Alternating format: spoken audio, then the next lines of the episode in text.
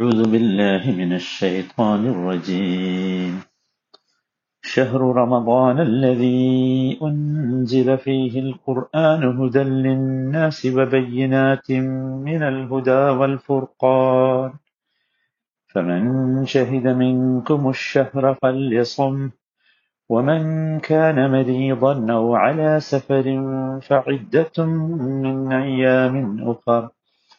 يريد الله بكم اليسر ولا يريد بكم العسر ولتكملوا العدة ولتكبروا الله ولتكبروا الله على ما هداكم ولعلكم تشكرون നൂറ്റി എൺപത്തി അഞ്ചാമത്തെ വചനം അഞ്ചാമത്തെ ദിവസമാണ് ഇതിന്റെ അവസാന ഭാഗമാണ് ഇനി നമ്മൾ വിശദീകരിക്കാനുള്ളത്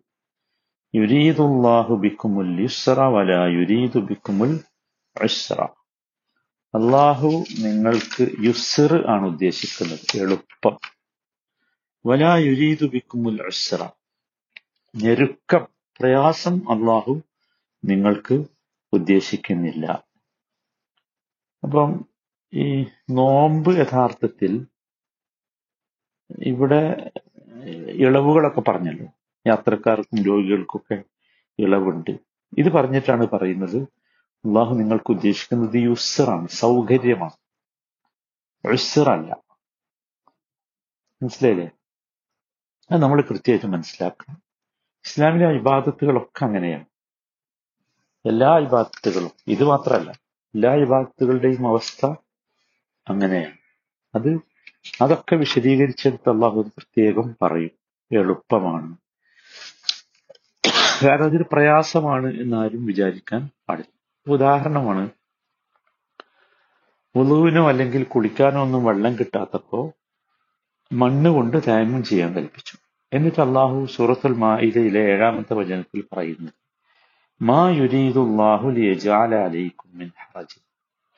നിങ്ങൾക്ക് ഒരു വിഷമമുണ്ടാക്കാൻ അള്ളാഹു ഉദ്ദേശിക്കുന്നില്ല.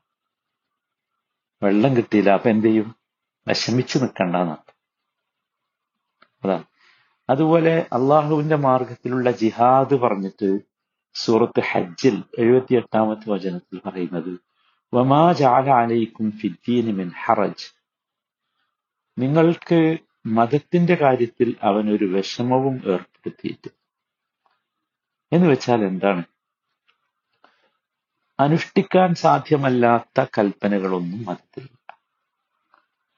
മനുഷ്യന്റെ കഴിവ് അവന്റെ പരിതസ്ഥിതി ഇതൊക്കെ പരിഗണിച്ച് ആവശ്യമായ വിട്ടുവീഴ്ചകൾ അനുവദിച്ച മതവിധികളൊക്കെ. മനസ്സിലായില്ലേ? അത് തന്നെയാണ് ഇവിടെയും. അതുകൊണ്ടാണ് അത് പറഞ്ഞ ശേഷം ഇങ്ങനെ പറയുന്നത്. എന്ത്? യുസറാണ് എളുപ്പമാണ് എന്തല്ല ഉദ്ദേശിക്കുന്നത്? ഞെരുക്കമല്ല എന്ന്.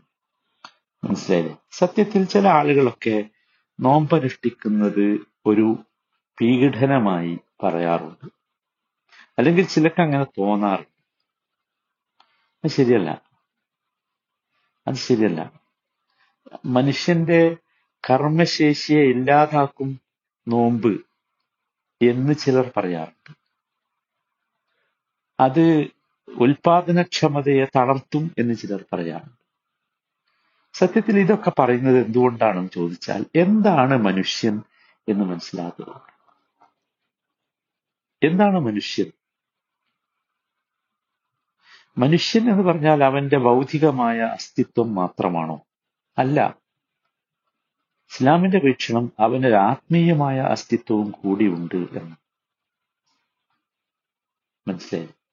മനുഷ്യൻ വെറും ഈ ഭൗതികമായ അസ്തിത്വം മാത്രമായിരുന്നുവെങ്കിൽ ഈ പറഞ്ഞത് ശരിയാണ്.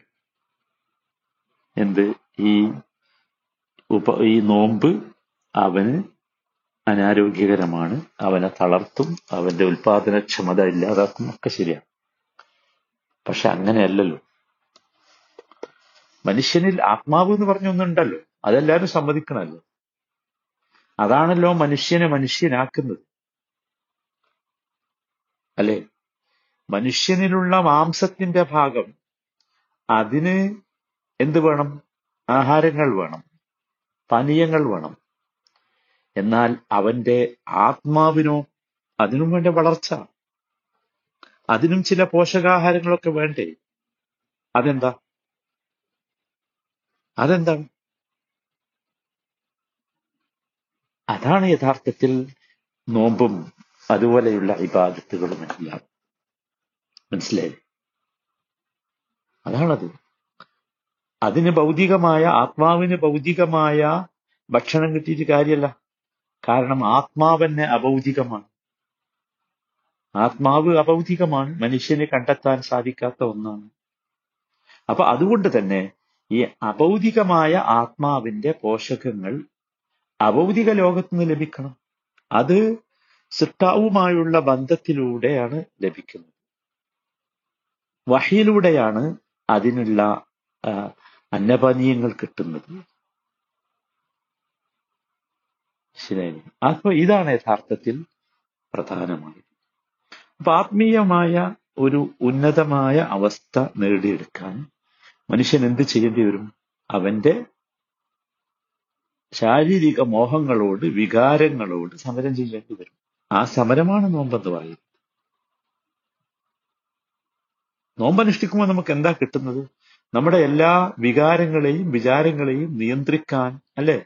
അതിനുള്ള ഒരു ത്രാണി നമുക്ക് കിട്ടുകയാണ്. എന്ന് മാത്രമല്ല അള്ളാഹുവിന്റെ വലിയ വ്യവസ്ഥക്ക് വിധേയനാകാനുള്ള ദൃഢമായ മാനസികാവസ്ഥ ഇതാണ് മനുഷ്യൻ എന്ന് പറയുന്നത്. മനുഷ്യന്റെ ആത്മീയമായ ശക്തി അല്ലെങ്കിൽ ആന്തരിക ശക്തി എന്ന് പറയുന്നത് ഈ സെല്ലുകളിലല്ല കോശങ്ങളിലല്ല മറിച്ച് അവന്റെ ആത്മാവിലാണ്. ആത്മാവ് വൃത്തിഹീനമാണെങ്കിൽ തിന്ന് കുടിച്ച് കൊഴുത്ത തടി കൊണ്ട് വലിയ കാര്യമൊന്നുമില്ല. കുശുബും മുസന്നതയാണ്. ചാരി വെച്ച മരത്തടികൾ എന്നാണ് ഖുർആൻ അത്തരക്കാരെ വർണിച്ചിട്ടുള്ളത്. വളരണം എന്ത്? ശരീരമല്ല. ആത്മാവ് വളരണം. ആത്മാവ് വളർന്നാൽ എന്താണ്? ശരീരം ദുർബലമാണെങ്കിൽ പോലും ഏത് വെല്ലുവിളിയെയും നേരിടാൻ കഴിയും. അതാണ്. അതാണ്. അത് അതൊരു സത്യമാണ്. നമ്മൾ ഒരുപാട് ഇസ്ലാമിക ചരിത്രം പരിശോധിച്ചാൽ ഒരുപാട് സ്ഥലങ്ങളിൽ ആ സത്യം വളരെ കൃത്യമായി നമുക്ക് മനസ്സിലാക്കാൻ സാധിക്കും. അള്ളാഹു സുബാനുഹുവത്തായ മനുഷ്യന്റെ ശക്തിയെ കണ്ടിട്ടുള്ളത് അവന്റെ വിശ്വാസവുമായി ബന്ധപ്പെടുത്തിയാണ് എന്നർത്ഥം. മനസ്സിലായില്ലേ? അതുകൊണ്ടാണ് ഈ ഇത് പിന്നെ നമ്മെ സംബന്ധിച്ചിടത്തോളം എന്തല്ല പീഡനമല്ല എന്ന് പറയുന്നത് كم من فئة قليلة غلبت فئة كثيرة بإذن الله والله مع الصابرين സൂറത്ത് ബക്കറയിലെ ഇരുന്നൂറ്റി നാൽപ്പത്തി ഒമ്പതാമത്തെ വചനത്തിൽ വരാൻ പോകുന്നുണ്ടത് എത്രയെത്ര ചെറിയ സംഘങ്ങളാണ് അള്ളാഹുവിന്റെ അനുമതിയോടെ വലിയ സംഘങ്ങളെ കീഴ്പ്പെടുത്തിയിട്ടുള്ളത് എങ്ങനെയാണ് കീഴ്പ്പെടുത്തിയത് അന്നം കൊണ്ടാണോ? വെള്ളം കൊണ്ടാണോ? അല്ല. അതല്ലാത്ത ഒരു കർമ്മശേഷി ഒരു ഉൽപാദനക്ഷമത അതുണ്ട്. അത് ആത്മീയമാണ്. മനസ്സിലായി അതാണ് ഇവിടെ എന്ത് ഉദ്ദേശിക്കുന്നത്. അത് നമ്മൾ പ്രത്യേകം മനസ്സിലാക്കാം. ഏതൊരു സംഗതിയുടെയും യഥാർത്ഥ ഫലം എന്ന് പറയുന്നത് അതിന്റെ താൽക്കാലിക ഫലമല്ല. ആണോ? അല്ല. ഇപ്പൊ നോമ്പ് നമ്മുടെ കർമ്മശേഷി ഇല്ലാതാക്കും അതുപോ അതുകൊണ്ട് സാമൂഹ്യ പുരോഗതി ഇല്ലാതാകും എന്നൊക്കെ പറയുന്നവർ യഥാർത്ഥത്തിൽ ആത്മീയതയെ വിസ്മരിച്ചു പോവുകയാണ്. അതാണ് പ്രശ്നം. കഷായം കുടിച്ചാൽ കഴിക്കും. ഓപ്പറേഷൻ നടത്തുമ്പോൾ ശരീരം കീറി മുറിയും അതതിന്റെ താൽക്കാലിക ഫലമാണ് എന്നാൽ യഥാർത്ഥ ഫലം എന്താണ്? കൈക്കും വിചാരിച്ച് മരുന്ന് കുടിക്കാറുണ്ടോ? കുടിക്കാതിരിക്കാറുണ്ടോ? ഇല്ലല്ലോ. കീറി മുറിക്കണം എന്ന് വിചാരിച്ച് ഓപ്പറേഷൻ ചെയ്യാറുണ്ടോ യഥാർത്ഥ ഫലം ഇവിടെ എന്താണ്? രോഗശമനമാണ്. അത് കിട്ടും.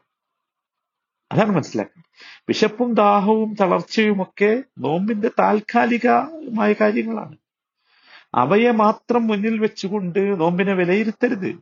അങ്ങനെ വിലയിരുത്തിയാൽ കയ്പിനെ ആസ്പദമാക്കി കഷായത്തെ വിലയിരുത്തിയതുപോലെ ഉണ്ടാകും. അതാണ് മനസ്സിലായി? അപ്പോ നോമ്പെന്ന് പറഞ്ഞാൽ അതിൽ ശാരീരികമായ ശിക്ഷണമുണ്ട് അതിനേക്കാൾ ഉപരി ആത്മീയമായ ശിക്ഷണമുണ്ട്. മനസ്സിലായി സഹനവും തക്വയും ഒക്കെ യഥാർത്ഥത്തിൽ ഉണ്ടാകുന്നത് അതിലൂടെയാണ്. നമുക്കറിയാം ഖുർആാനിന്റെ നിർദ്ദേശം തന്നെ ഈ നോമ്പിന്റെ ലക്ഷ്യം തക്വയാണ് സഹനമാണ്. അല്ലെ? ജീവിതത്തിന്റെ എല്ലാ ഗതിവിഗതികളിലും അള്ളാഹുവിന്റെ വിധിവിലക്കുകൾക്ക് ഭക്തിപൂർവം വിധേയരാവുക എന്നതാണ് തക്വ. അല്ലെ? അങ്ങനെയാ ക്ഷമ എന്താ സഹനം എന്താ ഈ ഒരു അവസ്ഥക്കെതിരെ പുറത്തു നിന്നോ അകത്തു നിന്നോ ഉയർന്നു വരുന്ന പ്രയാസങ്ങൾക്കും പ്രതിബന്ധങ്ങൾക്കും വഴങ്ങിക്കൊടുക്കാതെ നിശ്ചയദാർഢ്യത്തോടെ സ്ഥൈര്യത്തോടെ തരണം ചെയ്യലാണ് എന്ത് സഹനം. ഇതാണ് വിശ്വാസിയുടെ ജീവിതം എന്ന് പറയുന്നത്. മനസ്സിലായില്ലേ? അപ്പൊ റമദാൻ നാളുകളിൽ ഓരോ വിശ്വാസിയെ സംബന്ധിച്ചിടത്തോളം ഇത് ഇത്തരത്തിലുള്ള ഒരു ശക്തമായ ട്രെയിനിങ് ആണ്. അതുകൊണ്ട് അതിനെക്കുറിച്ച് പറയുന്നത് യുരീദുല്ലാഹു ബിക്കുമുൽ യുസ്ര വല യുരീദു ബിക്കുമുൽ ഉസ്ര. ട്രെയിനിങ് പീരീഡിൽ എന്തുണ്ടാവും? ക്ഷീണം ഉണ്ടാവും അല്ലേ? ഉണ്ടാവും. പക്ഷെ ട്രെയിനിങ് കഴിഞ്ഞാലോ? വർദ്ധിച്ച ശക്തി കിട്ടും. അതാണ് ഇവിടെ നോമ്പ് കൊണ്ട് നോമ്പ് സമയത്ത് ചിലപ്പോൾ ക്ഷീണം വരും. പക്ഷെ അതുകൊണ്ട് എന്ത് കിട്ടും? തക്വ കിട്ടും ആത്മനിയന്ത്രണം കിട്ടും നിശ്ചയദാർഢ്യം കിട്ടും സ്ഥൈര്യം കിട്ടും. ഏത് പ്രയാസമേറിയ ഉത്തരവാദിത്തങ്ങളെയും ഏറ്റെടുക്കാനുള്ള സന്നദ്ധത ഉണ്ടാകും അതാണ്. മനസ്സിലായി? അപ്പൊ യുരീദുല്ലാഹു ബിക്കുമുൽ യുസ്ര വല യുരീദു ബിക്കുമുൽ മിസ്ര അപ്പൊ യാത്രക്കാര് രോഗികൾ അവർക്കൊന്നും എന്ത് വേണ്ട? നോമ്പ് വേണ്ട ഇളവ് അനുവദിച്ചു. അപ്പൊ അവിടെ സൗകര്യം തന്നെയാണ്. പിന്നെ നോറ്റാ മതി. മനസ്സിലായി പക്ഷെ പിന്നെ നോക്കണം. നോക്കാതിരിക്കരുത്. എന്താ കാരണം? ഇത് ഒരു വലിയ ഇബാദത്താണ് നോമ്പ് ഒരു വലിയ ഇബാദത്താണ് അതിന്റെ പുണ്യവും പ്രാധാന്യവും അതിനേ ഉള്ളൂ. അതുകൊണ്ട് നിങ്ങൾ യാത്രയിലോ രോഗിയോ ആണെങ്കിൽ പിന്നീട് നോമ്പ് മോച്ചു കൂട്ടണം കാരണം എന്താ? ഈ ഇബാദത്ത് കൊണ്ട് ലഭിക്കുന്ന പുണ്യം അതുകൊണ്ട് ലഭിക്കുന്ന ആത്മനിയന്ത്രണം അതുകൊണ്ട് ലഭിക്കുന്ന ശുദ്ധീകരണം അത് മറ്റു കർമ്മങ്ങളിലൂടെ ലഭിക്കുകയില്ല. അതുകൊണ്ട് ഇത് ഈ ഒരു പരിശീലനം തീർച്ചയായും ഒരു വിശ്വാസിക്ക് കിട്ടേണ്ടതുണ്ട് എന്നർത്ഥം. എന്നിട്ട് അതിന് കാരണം പറഞ്ഞു തുക്കബിറുല്ലാഹ അലാമ ഹദാക്കും അള്ളാഹു നിങ്ങൾക്ക് സന്മാർഗം നൽകി. അതിന്റെ പേരിൽ അവനെ വാഴ്ത്തണം മഹത്വപ്പെടുത്തണം. മനസ്സിലായില്ലേ അതിനു വേണ്ടിയാണ്. അള്ളാഹു മാർഗദർശനം നൽകി. മാത്രമല്ല വല അല്ലക്കും തഷ്കുറു നന്ദിയുള്ളവരാകാൻ വേണ്ടി. മനസ്സിലായില്ല നന്ദിയുള്ളവരാകാൻ അപ്പോ നോക്കൂ ഇവിടെ നമ്മൾ മനസ്സിലാക്കേണ്ട പ്രധാനപ്പെട്ട ഒരു സംഗതി. ഒരു മനുഷ്യൻ തന്റെ അനുവദനീയമായ ആവശ്യങ്ങളും അഭിലാഷങ്ങളും ഒക്കെ അള്ളാഹുവിന്റെ പ്രീതി മാത്രം ലക്ഷ്യം വെച്ച് ഒഴിവാക്കുകയാണ്. അപ്പോ നോമ്പുകാരനിൽ ഉണ്ടാകുന്നത് എന്താ? അള്ളാഹുവിനെ കുറിച്ചുള്ള വികാരമാണ് വിചാരമാണ്. അള്ളാഹുവിനെ കുറിച്ചുള്ള മഹത്വമാണ് പ്രൗഢിയാണ് ഗാംഭീര്യമാണ്. അപ്പോഴാണ് തെക്ബീർ ചെല്ലത് അള്ളാഹു അക്ബർ. അതാണ് തുക്കബിറുല്ലാഹ അലാമ അതാക്കും. മനസ്സിലായി? അത് നമ്മൾ ശരിക്കും മനസ്സിലാക്കണം. അപ്പൊ ഇവിടെ രണ്ട് സംഗതികളാണ് ഇവിടെ ഉദ്ദേശിക്കുന്നത്. ഒന്നെന്താ? തുക്കബിറുല്ലാഹ അലാമ അതാക്കും രണ്ടാമത്തേത് വല അല്ലക്കും തഷ്കുറും എന്തിനാണ് നോമ്പ്? തക്കവ ഉണ്ടാകാൻ. പക്ഷേ തീരണം എന്തുണ്ടായിത്തീരണം? എന്തുണ്ടായിത്തീരണം? അള്ളാഹു നമുക്ക് ഹിദായത്ത് നൽകിയതിന്റെ പേരിൽ അള്ളാഹുവിനെ വാഴ്ത്തണം. ആ വാഴ്ത്തലുകളാണ് നോമ്പുകളിൽ മുഴുവനുള്ളത്. അതുപോലെ അവനോട് നന്ദിയുള്ളവനായി ജീവിക്കണം. അതാണ് ഈ നോമ്പിലുള്ളത്. നമ്മൾ പ്രത്യേകം മനസ്സിലാക്കുക.